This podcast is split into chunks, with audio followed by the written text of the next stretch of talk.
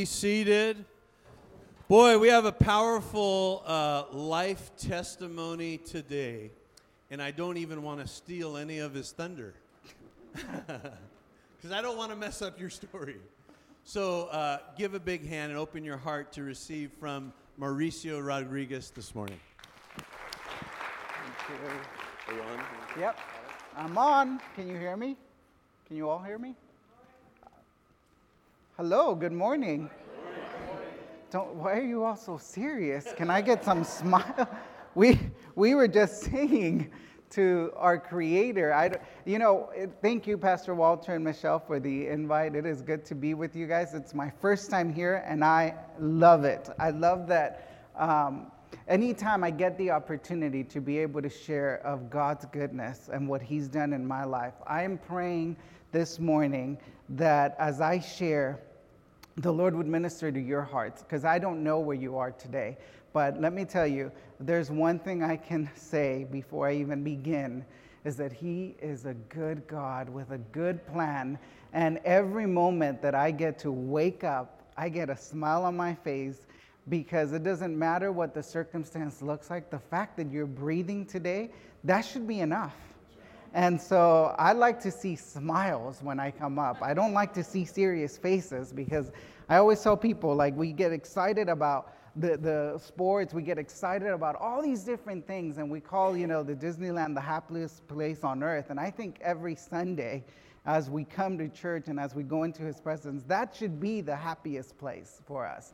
Uh, being able to come together um, and worship him and being able to just uh, strengthen each other and, and share what God's doing in our lives because there's so much. I mean, in the midst of uh, pain and in the midst of chaos in this world, we have a hope that this world needs to see. And if we don't have it, uh, we need to ask ourselves why. And so, as I begin, uh, I'd like us to pray um, just to prepare our hearts for what God wants to speak to us today. Uh, so, thank you, Lord, for this day. Thank you that it is a privilege and an honor to come into your presence. Father, we ask that uh, let it be your love, your love that is so wide, that is so deep, that would penetrate the hearts of each person in this place today. Lord, I open myself to be your vessel today. Will you speak through me? Let it be your word that would transform our hearts and our lives forever. In your name we pray. Amen. Amen. And so, as I was sharing, you know, we come to church, we sing the songs, we pr- pray the prayers, we know these things. We, we read this and we get filled with all the promises that are found in this book and we get excited and then there's parts that we just go oh that part i don't like and so i'll, uh, I'll ignore that part but what, what it really is is this book is filled with promises for us. This book is filled with story after story of men and women that God chose for a specific assignment. They weren't perfect. You could see their mistakes. We're supposed to learn from them. Sometimes we repeat them, but what's so awesome about God is that in the midst of it all, He cleans up our messes over and over and over. He gives us a specific instruction but then he gives us that free will where he says, Here you go.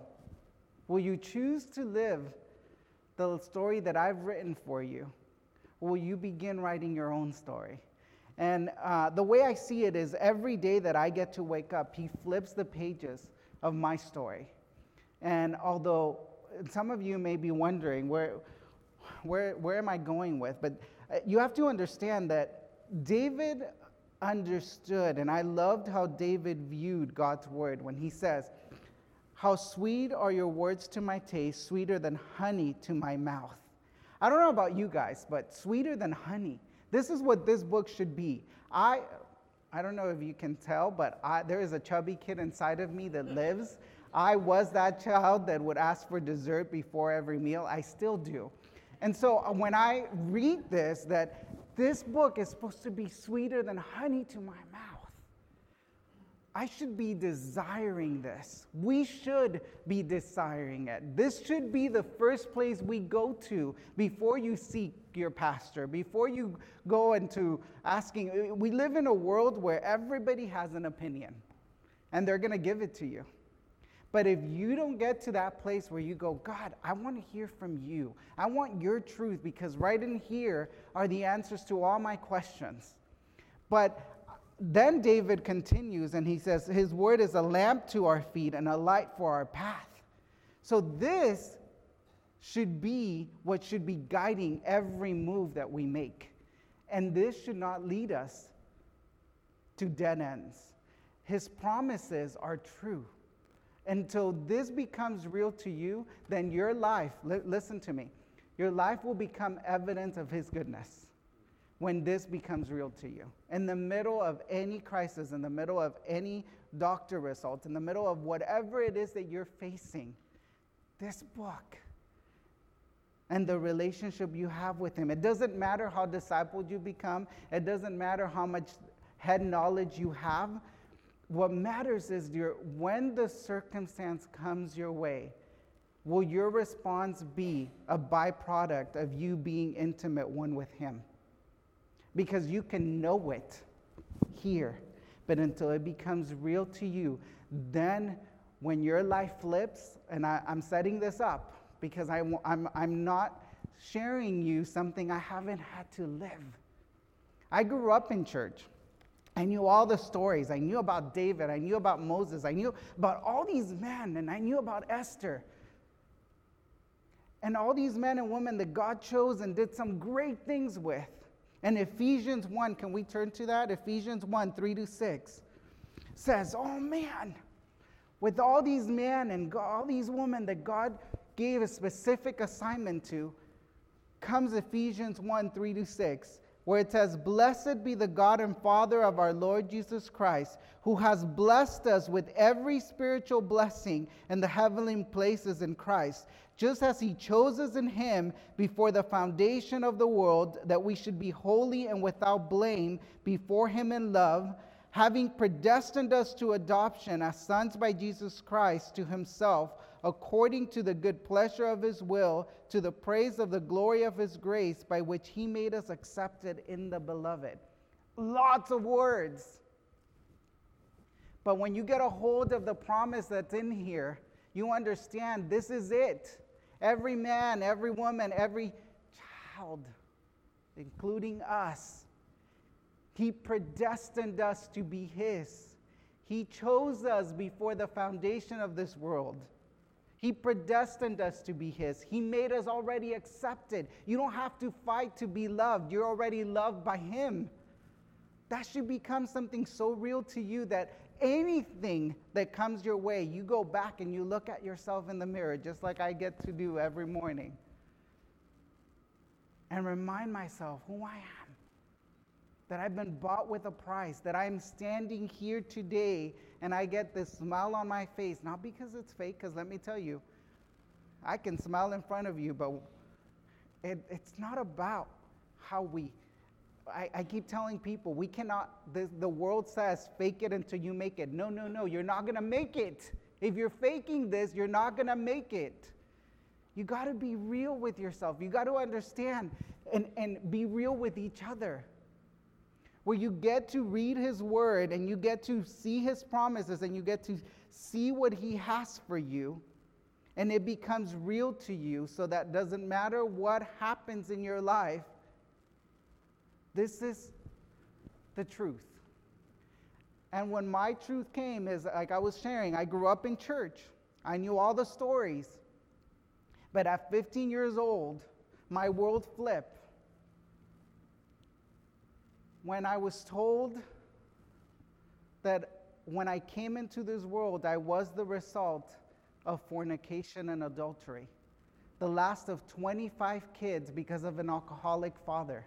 You heard me 25 kids. I was the result of that. That's not who I am today. I'm a new creation. Old things passed away. He makes everything new. My biological mom had hid her pregnancy until the day I was born when she gave birth to me up in the mountains of Esteli, Nicaragua, in a remote village. She gave birth to me under a tree and then threw me into an outhouse that was nearby. She then grabbed rocks that were nearby and threw them down this hole so that no one would find me but God. See, we all have our but God moments. But God, who is rich in mercy, had a plan. A day before, there were kids playing around this outhouse, and one of them had grabbed a piece of wood that he was playing baseball with and threw it down this hole, which lodged itself from side to side, creating a bridge where I safely landed. No one knows how long I was down there, but until these kids came near to play again, only this time to hear me screaming from within this hole. One of them ran and got a hold of his mom. Mom couldn't believe what she was hearing. What do you mean there's a baby screaming down the outhouse? When she got there, she didn't know what to do but there was a man who happened to be passing by with a rope on his hand. He tied it around his waist and went down the outhouse.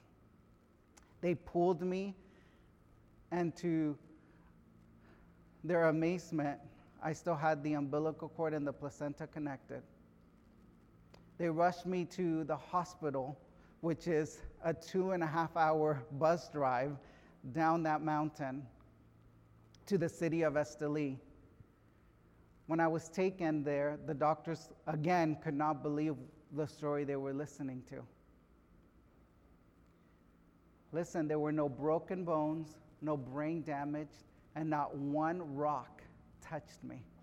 When God says, No weapon formed against you will prosper, He does not exaggerate. There are things that get thrown our way, and then there's God protecting us that we're unaware of. The fact that you're breathing is Him reminding you that He loves you. To the doctor's amazement, again, there was a perfect newborn baby boy. Through strange and as you can imagine, word spread out very quickly. This was in the 80s, so although culturally we have a lot of children in Nicaragua, we still keep them. So my story was a shocker that someone, especially in a village, would do that. And so the word spread. Uh, they knew who my biological mom was because there was only two families that shared that outhouse. When she was confronted, the response was, Why did you take him out? But she will also confess who the father was. So I ended up being adopted at the hospital by my aunt, who is my dad's, my biological dad's sister. She was a single mom, already had three children.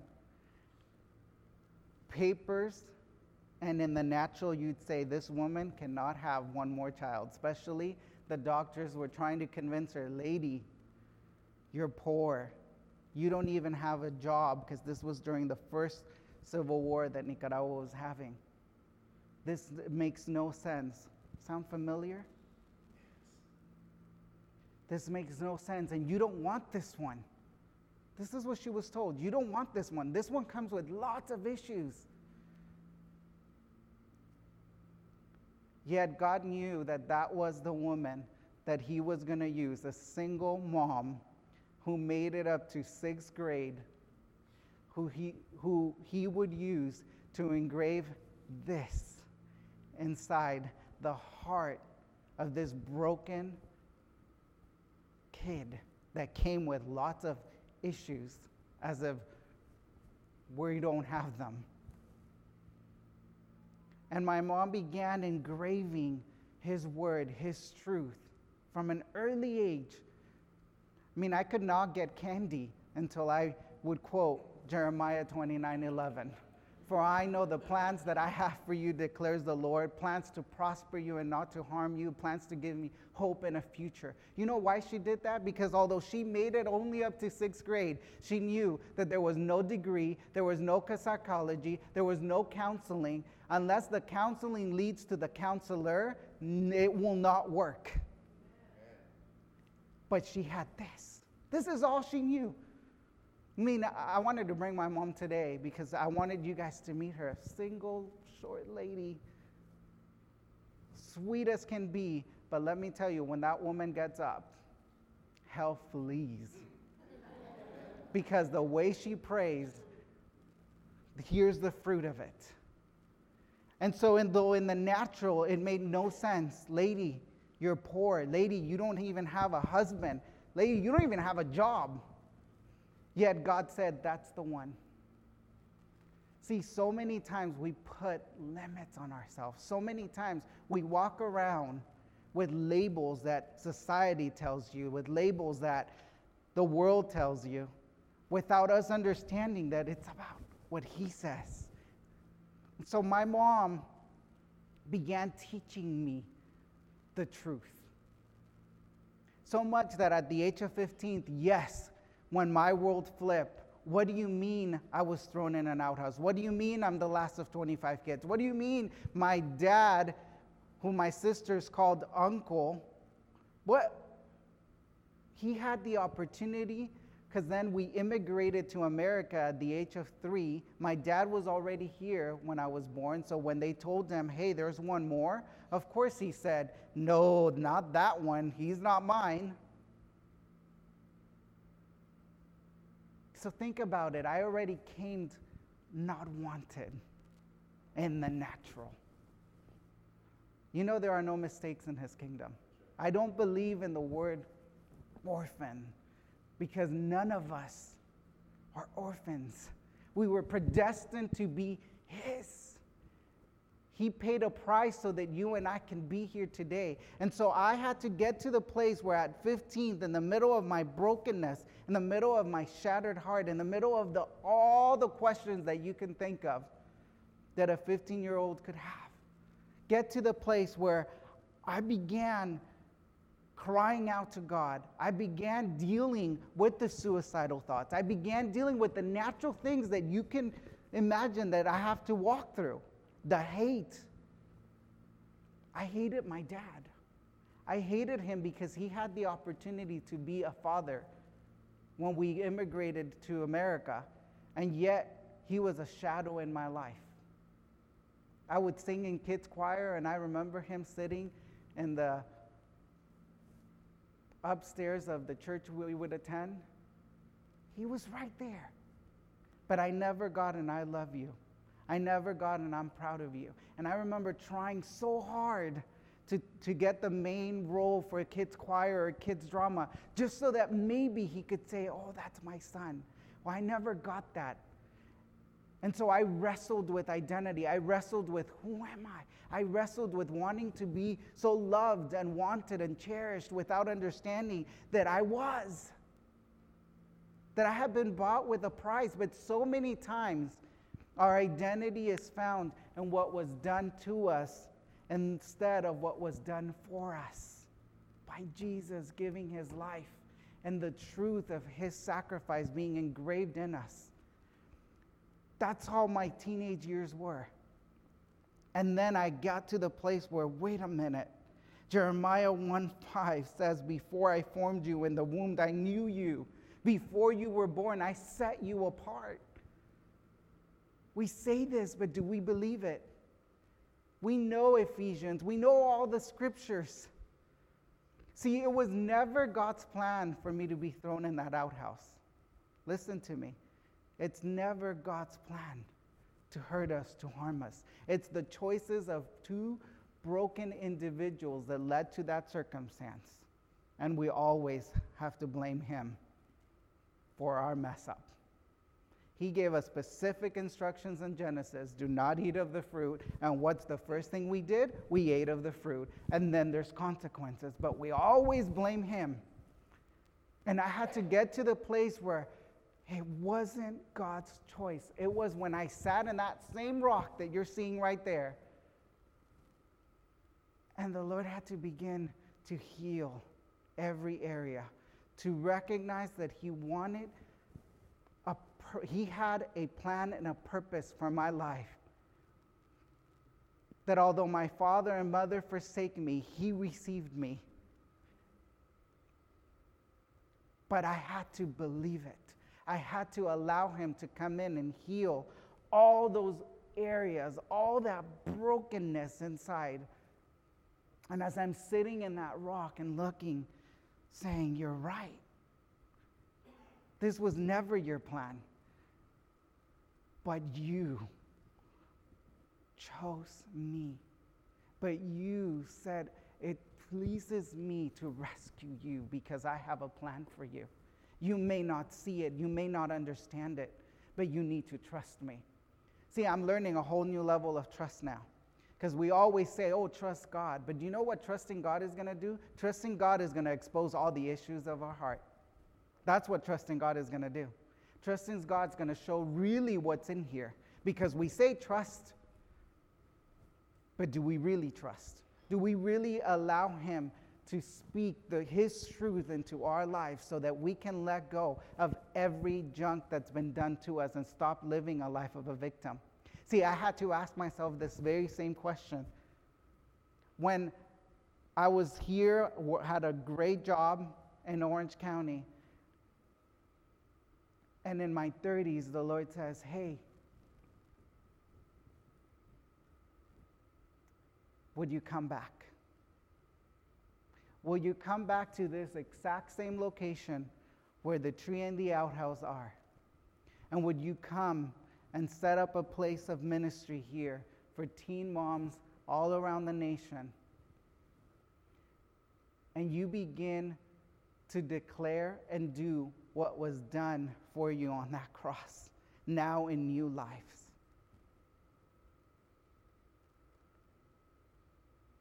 See, don't ever ask God what my plan is or what your plan is or what your purpose is, because when He gives it to you,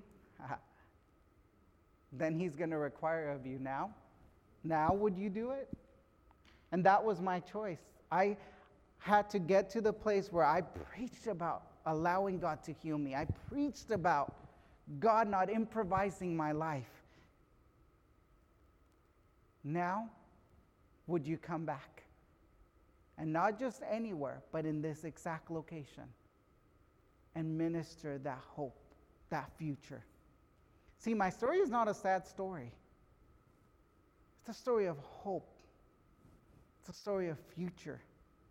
It's a story of purpose. But you have to align it all back to this. You have to align it all back to His truth, His plans for our lives. And when I sat in that rock, I asked him, So what does that look like? Because all I see are chickens and cows running all around here. And you're calling me back to a promised land that overflows with milk and honey, but I don't see it.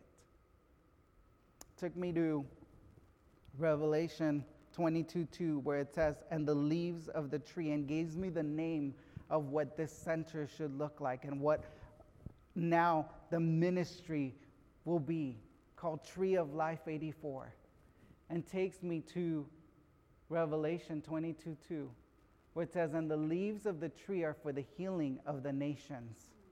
See, every child, every mother, every person that I get to minister to will bring healing to a broken nation of Nicaragua, which I'll get into those details right now. So if you see their fingerprints, the leaves represent us. And the 84 is because Psalms 40, verse 2 says, You pull me out of a horrible pit. You set my feet upon a rock and established my steps. He established what I'm called to fulfill. in 1984 when he pulled me out of that pit. And now he says, Will you trust me?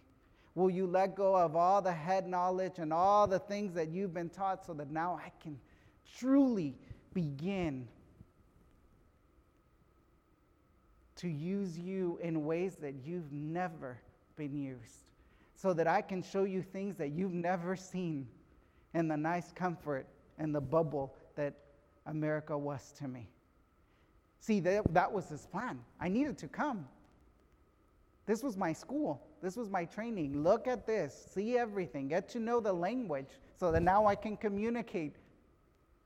But it's not for you to stay here. Now I'm calling you to go live the life of abundance that Jesus promised us in a third world country without running water or electricity so that you can go and fulfill your purpose. See, abundance is not, does not have a money signal. Abundance is what I discovered when I asked, Where do I start? And he began showing me there are kids all around this abandoned land that now you begin to disciple. And I discovered that there were 10 elementary schools over my promised land that had never been visited, had never been reached. No one had gone in because it takes an ox cart, three hours of walking, a horse ride. It takes us to get uncomfortable. But I discovered these kids that, just like me, many of them have been abandoned by their parents up in the mountains and are being raised by their grandparents or aunts or uncles. And I began to declare his truth that they are more than conquerors, that they will accomplish greater things for him. Began to engrave his word. Can we go to the next pictures? And let me tell you, that smile that you see did not, you never saw that while I was here. Although it was a nice, comfortable life, I found my purpose and it was getting out. It was letting go of all of this so that I can discover the true life of abundance and I can begin to raise up a generation that's not going to be defined by their circumstance. Yes, they're being raised without running water and electricity. Guess what? There's a simplicity in that that now God gets to use because I get to remind them they're not filled with the technology and all the junk that we have. And I get to come in and declare His truth, His love. And I realize that I've discovered really, truly a life of abundance when I let go of what I thought was important, of what I thought mattered. And so I began going in. I left three years ago. And I always tell people I didn't start living until I left three years ago. But in the middle of all this great vision, and in the middle of all of this, you know, God gives you a big vision, but He doesn't give you the details. Because if He did, guess what? We'd all bust a Jonah. Let's be honest. And I've said, you know what, Lord, if you would have told me all of this, what, that I've had to go through in three years, I don't know. I, I'm stubborn enough where I'll tell you, I wouldn't have lasted three days in the belly, would have lasted longer. And that's what it's felt like because for,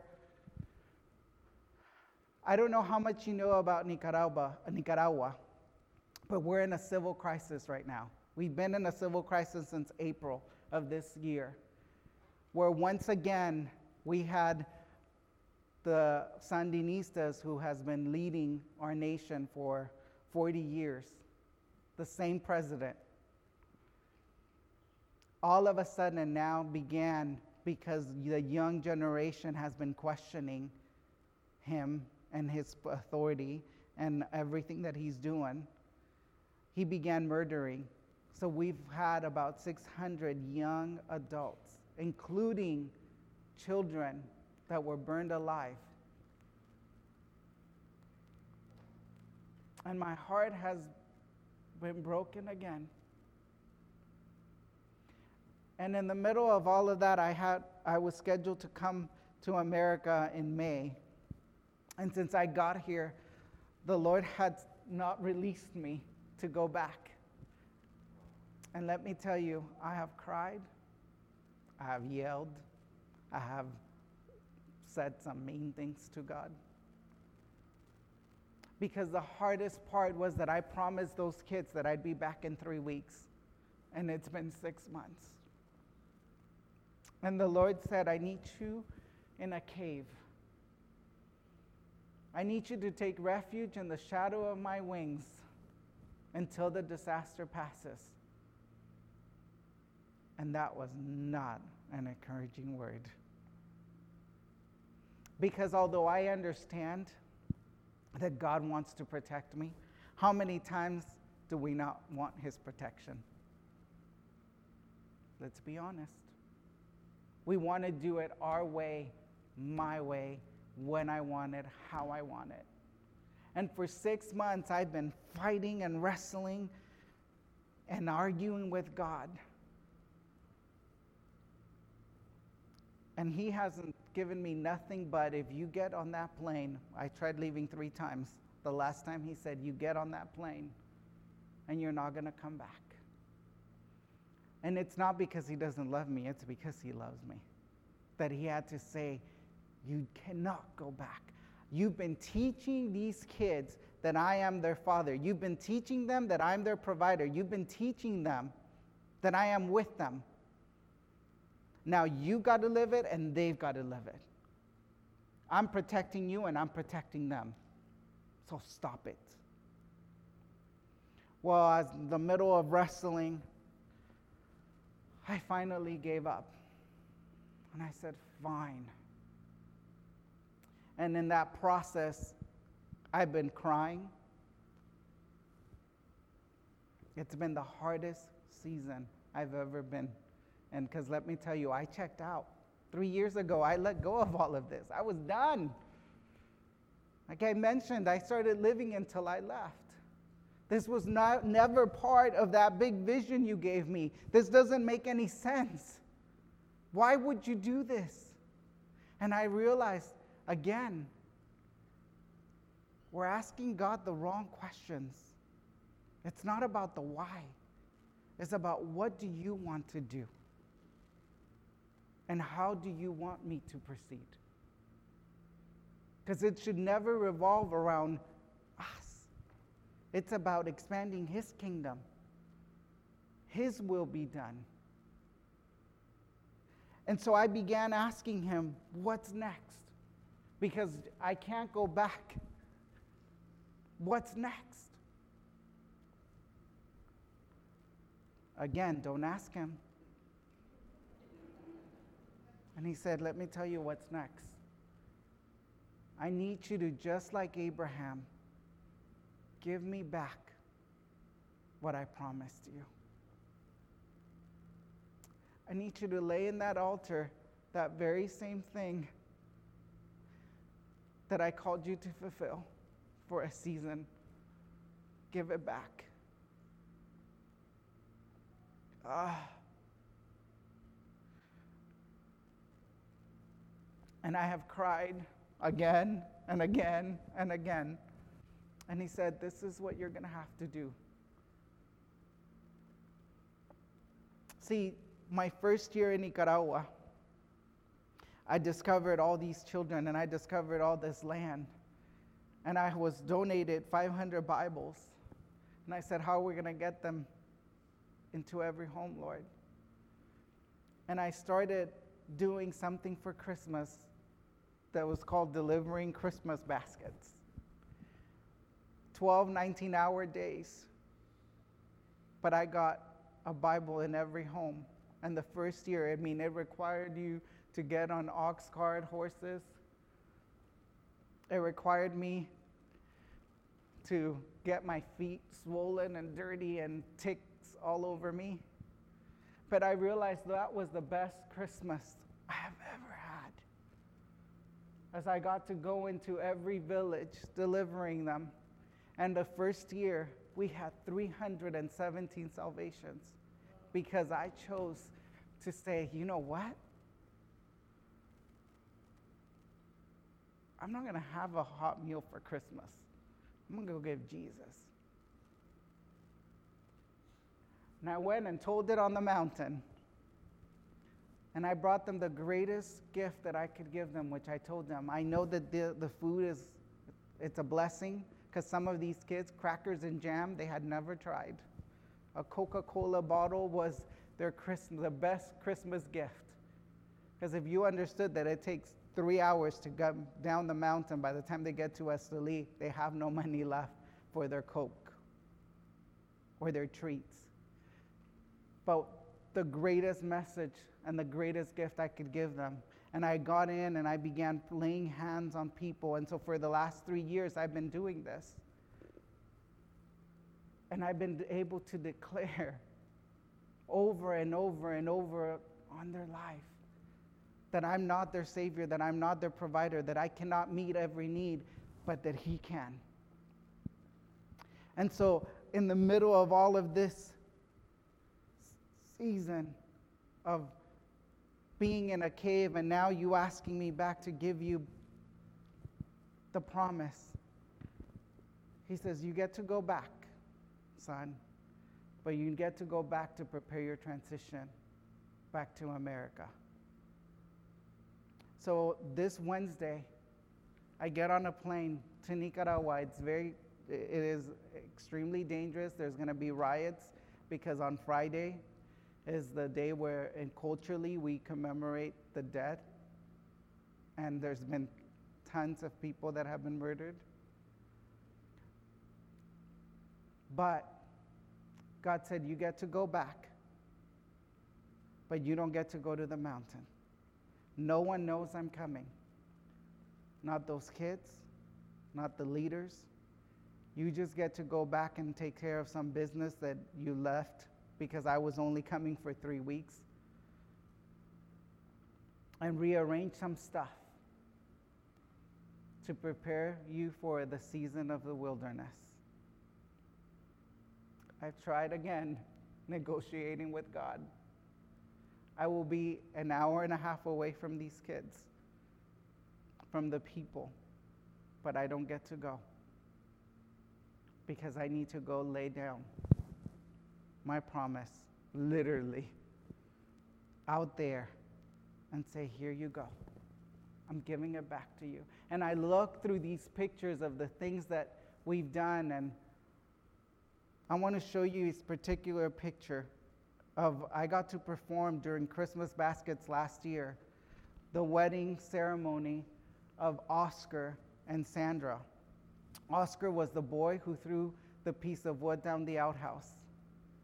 And while I was giving out Christmas baskets, he said, I know you're swamped, but could you perform our, my wedding? And the lady in the green that you can see is the, her, the lady Roque, who was the one who found me and pulled me out. As I've gone through these pictures, and the reason I'm sharing this is because I realized something although I am called to go and give back my promise, it doesn't mean that it's over. It means that He's calling me into a season of wilderness so that He can do some things in me. So that when I go back, He's preparing them and is preparing me. But that trust in Him this is what trusting in Him looks like it's giving Him back that very same thing that is the dearest to you. It's you saying, I'm convinced over and over and over again that you're not improvising my life, that you did choose me before the foundation of this world, that you did predestine me to be yours that I will do what you call me to do, even if it makes no sense. As I head back and I move things from my place back to my cousin's, and I look at my plans, my dreams, my desires, but going, you can break me because you can put me back together again. I'm also going back to prepare how we can get the Christmas baskets to the families without me being there. Because Jesus did it. He modeled for us what we need to do. It's not about me. And I've been discipling people for three years. And he said, You need to start getting to the people through the disciples, just the same way I did it. So, yes, you get to go and you get to go lay it all down. But there's also a plan I will give you while you're laying it down. That's not going to look like what you want, but it's how I want to get it done. See, oftentimes, we think this journey of walking faith with the Lord is supposed to be pretty. No, it's supposed to be painful. Following Him means laying down your life, laying down your plans, laying down your wants to what He wants. Being in His will requires you complete surrender. He's got it. He did it for me when I couldn't do anything for myself. He rescued me. Now He says, I want to rescue you again, and I'm going to rescue your people. But I need you in a season of wilderness. To some of you, that's hard to listen to because the wilderness to me means America. Because I found my promised land. I found the life of abundance out in those mountains, riding those horses and getting into 17 communities and bringing them the greatest message that's in us. See, there's a world out there that needs to hear what God's done in you. And it's outside of these walls. It's your neighbors, it's the people immigrating from other countries.